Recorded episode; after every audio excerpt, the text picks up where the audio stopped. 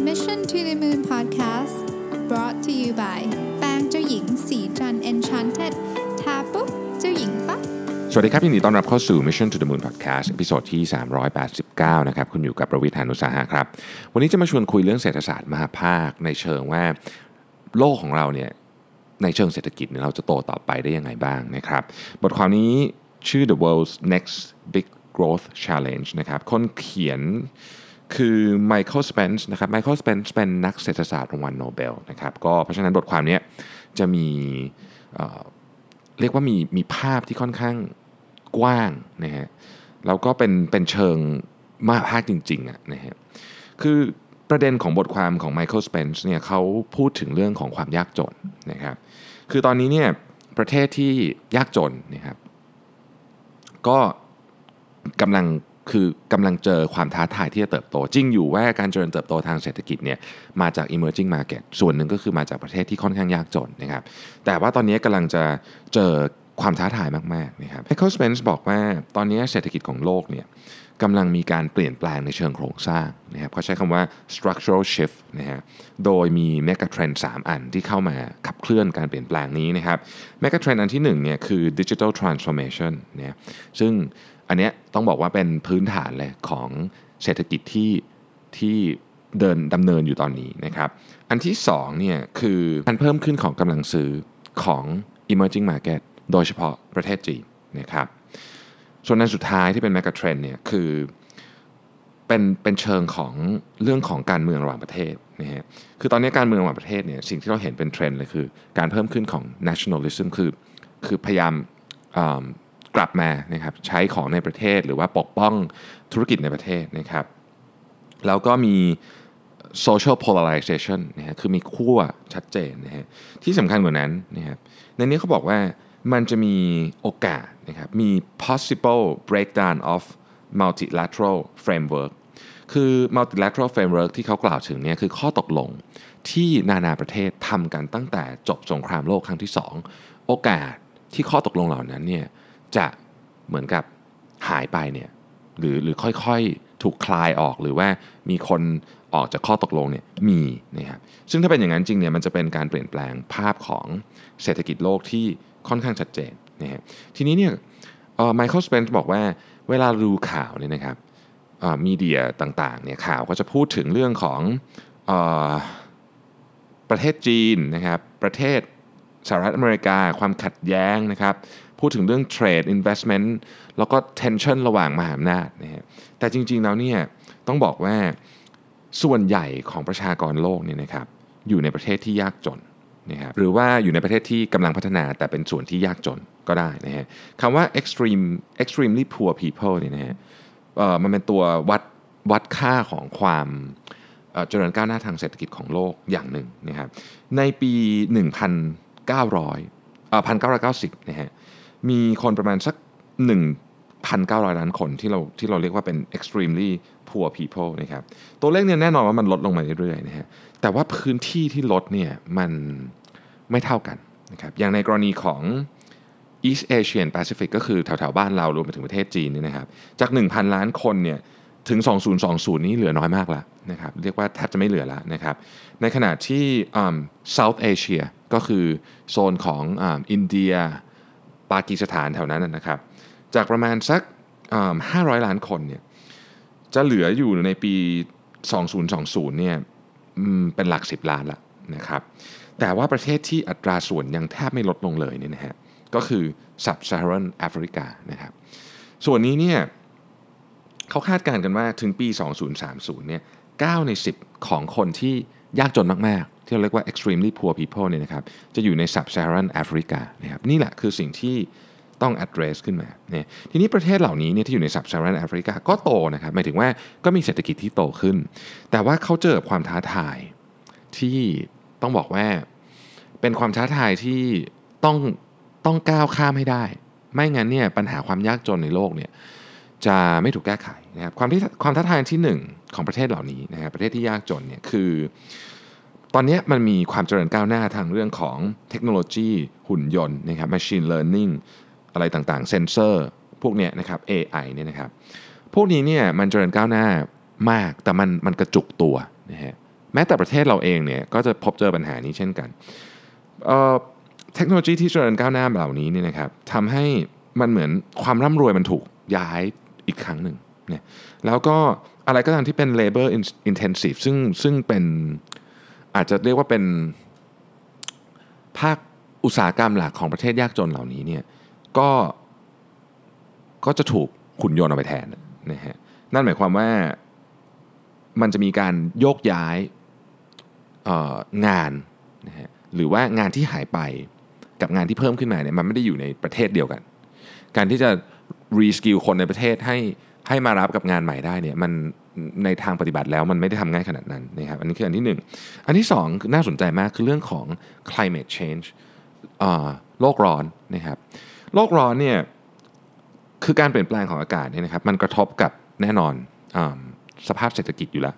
ประเด็นก็คือตอนนี้เนี่ยนะครับถ้าเกิดเราพูดถึงคำว่าอากาศที่เปลี่ยนแปลง และกระทบกับสภาพเศรษฐกิจเนี่ยนะฮะถ้าพูดถึงประเด็นนี้นะคืออากาศเปลี่ยนแปลง แล้วก็กระทบกับสภาพเศรษฐกิจเนี่ยนะครับ คนที่โดนเยอะสุดคือประเทศที่อยู่แถวๆเส้นศูนย์สูตรเนี่ยก็คือแถวๆเรานี่แหละนะฮะเพราะฉะนั้นเนี่ยประเทศที่อยู่แถบเส้นศูนย์สูตรเนี่ยจะกระทบหนักสุดประเด็นก็คือประเทศที่ยากจนเนี่ยก็อยู่แถบเส้นศูนย์สูตรเยอะเช่นกันนะครับไม่ใช่ทุกประเทศแน่นอนแต่ว่าเยอะนะฮะเยอะ เพราะฉะนั้น global warming เนี่ยมันจะไปเหมือนกับคือเศรษฐกิจของประเทศเหล่านี้ก็ไม่ได้แข็งแรงมากอยู่แล้วนะครับพอไปเจอ global warming เนี่ยมันก็จะยิ่งไปเหมือนกับ ขัดแข้งขัดขาให้เศรษฐกิจโตยากขึ้นไปอีกนะครับอันที่3เนี่ยคืออัตราการเกิดครับเรื่องนี้เรื่องนี้ผมอ่านแล้วผมก็ตกใจนะคือตอนนี้อัตราการเกิดในประเทศที่เป็น sub-Saharan แอฟริกาเนี่ยนะครับสูงจนน่าตกใจ ยังสูงอยู่จนน่าตกใจ โดยเฉพาะประเทศที่จนที่สุดอาทิไนเจอร์มาลีหรือว่าคองโกนะครับอัตราการเกิดเนี่ยนะฮะตัวเลขตอนนี้นะฮะหกถึงเจ็ด คนต่อผู้หญิงหนึ่งคน คือผู้หญิงหนึ่งคนมีลูก6กถึงเคนเยอะมากๆนะครับเยอะมากๆ นั่นหมายความว่าในในช่วงเวลาต่อจากนี้เนี่ยก็จะมีคนที่เข้าสู่ตลาดแรงงานของประเทศเหล่านี้ เยอะมาก ในขณะที่มันไม่มีทางมีงานพอ เพราะว่างานที่เป็น low skill ต้องต้องต้องพูดกันตรงๆอยู่แล้วว่างานที่เป็น low skill มันน้อยลงนะครับเพราะฉะนั้นอันนี้มีปัญหาแน่ๆนะครับแม้ว่าประเทศเหล่านี้จะมีการเจริญเติบโตทางเศรษฐกิจที่สูงนะครับ แต่ไมเคิลสเปนส์บอกว่าต่อให้สูงแบบ 7%ต่อปีเนี่ยก็ยังไม่พอนะ ถ้ายังเกิดเยอะขนาดนี้นะฮะอันนี้เป็นปัญหาที่กลับกันเลยนะ กับประเทศที่พัฒนาแล้วนะครับอันที่4เนี่ยนะครับในประเทศเหล่านี้เนี่ยมีความขัดแย้งสูงนะฮะมีความขัดแย้งสูง ความขัดแย้งเนี่ยถ้าดูแบบผิวๆนะครับอาจจะรู้สึกว่าเป็นความขัดแย้งที่มาจากศาสนา หรือมาจากชนชาติ แต่ถ้ามองลึกลงไปแล้วเนี่ยต้นเหตุของความขัดแย้งเนี่ยนะครับ เราจะเห็นได้ว่ามันมาจากเรื่องของความไม่เท่าเทียมกันทางเศรษฐกิจ พูดง่ายๆคือมีคนกลุ่มหนึ่งที่เอาทรัพยากรไปเก็บไว้นะครับ แล้วก็ทำให้คนจำนวนมากในประเทศเนี่ยไม่เข้าไม่ถึงทรัพยากร ซึ่งความไม่เท่าเทียมกันในประเทศเหล่านี้เนี่ยรุนแรงค่อนข้างมากนะครับรุนแรงค่อนข้างมาก ในทุกมาตราที่วัดเนี่ยถ้าเทียบเป็นเปอร์เซ็นต์อาจจะไม่ได้แตกต่างจากประเทศแถวๆบ้านเราเยอะนะแต่ถ้าเกิดเราดูว่าประเทศเขาทรัพยากรไม่เยอะอยู่แล้วเนี่ยนะฮะ ความรุนแรงมันจะค่อนข้างเยอะนะครับเพราะคนในประเทศเนี่ยต้องบอกว่ายากจนมากๆ เทียบกับประเทศอย่างแถบเซาท์อีสเอเชียเนี่ยนะครับคือตรงนั้นเนี่ยค่อนข้างหนัก ดังนั้นเนี่ยความไม่เท่าเทียมกันเนี่ยนะฮะมันมันก็จะเป็นอุปสรรคในการเจริญเติบโตของเศรษฐกิจของประเทศที่ยากจนเหล่านี้นะฮะคือแต่ทั้งหมดทั้งมวลนี้ก็ยังมีข้อมีเรื่องที่ดีอยู่นะครับอันที่หนึ่งก็คือประเทศเหล่านี้เนี่ยสามารถเข้าถึงตลาดที่เป็นตลาดประเทศที่รายได้ปานกลาง ได้ง่ายขึ้นนะครับในอดีตเนี่ยยากกว่านี้คือ globalization มันก็ช่วยเรื่องนี้ไปด้วยนะครับ แล้วก็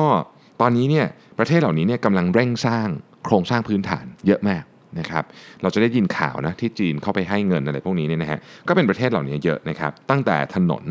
รถไฟนะครับท่าเรือนะฮะ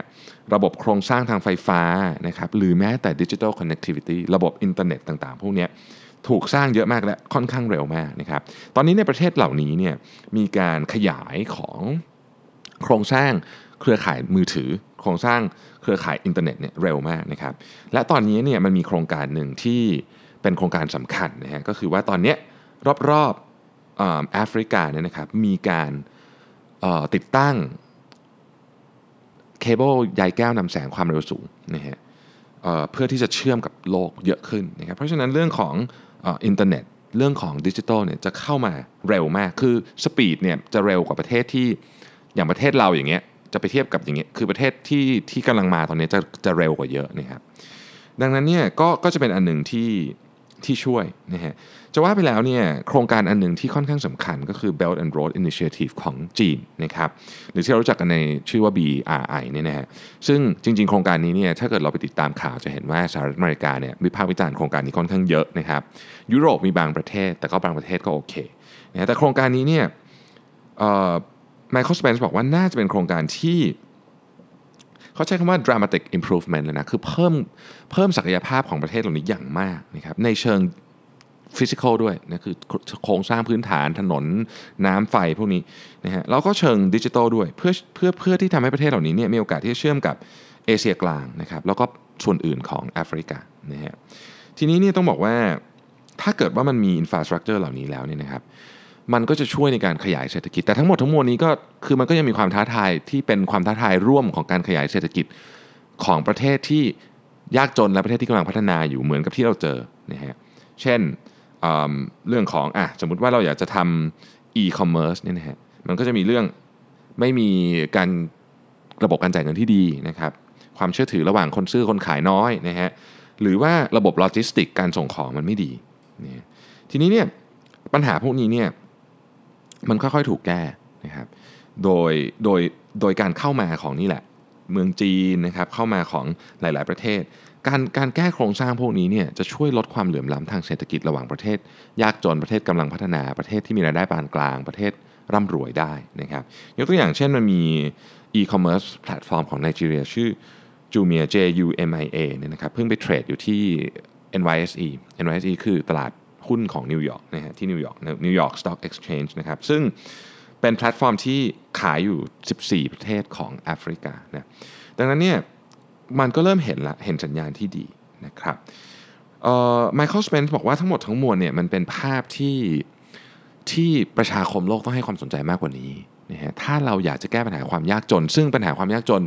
มันไม่ใช่ปัญหาของใครคนใดคนหนึ่ง ไม่ใช่ปัญหาของประเทศใดประเทศหนึ่ง มันเป็นปัญหา เชิงโครงสร้างของเศรษฐกิจโลกนะครับมันมีทั้งเรื่องที่กำลังดีเรื่องที่เป็นความท้าทายและการเปลี่ยนแปลงของ เรียกว่าเป็นโครงสร้างใหญ่ทั้งหมดของเศรษฐกิจโลก แต่ถ้าเกิดไม่มีใครมาสนใจเรื่องนี้นะครับ หรือว่า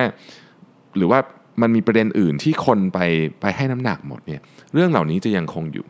สิ่งที่เราอยากเห็นคือการลดลงของของจำนวน คนที่เรียกว่าเป็น extremely poor people ซึ่งตอนนี้มันเทรนด์มันลดลงตลอดอยู่แล้ว แต่ในขณะเดียวกันมันก็ไม่ควรจะไปกระจุกตัวอยู่ที่เดียวที่ sub Saharan แอฟริกานะครับผมก็เข้าใจว่ามันเป็นเรื่องที่เป็นภาพใหญ่มาก แล้วเราเองก็อาจจะรู้สึกว่าไกลตัว แต่ผมคิดว่าตอนนี้เราสามารถเห็นเราสามารถคุยกับคนที่ที่ที่ประเทศอื่นได้แบบในคลิกเดียว แต่ว่าเราเราเองไม่สามารถมองข้ามความ ความลำบาก หรือว่าหรือแม้แต่ฐานะเพื่อนมนุษย์ด้วยกันได้นะดังนั้นเนี่ยโอเคแหละเราก็เราก็ฟังไว้เป็นข้อมูล แต่ก็ให้รู้ว่ามันมีคนที่อยู่ในพาร์ทหนึ่งของโลกที่ที่ที่ยากจนแล้วก็มีชีวิตที่ลำบากกว่าเราเยอะมาก เพื่อวันหนึ่งเรามีโอกาสที่ช่วยอะไรได้นะครับ ขอบคุณที่ติดตาม Mission to the Moon Podcast ครับ สวัสดีครับสัสิ เพราะความสดใสมีได้ทุกวัน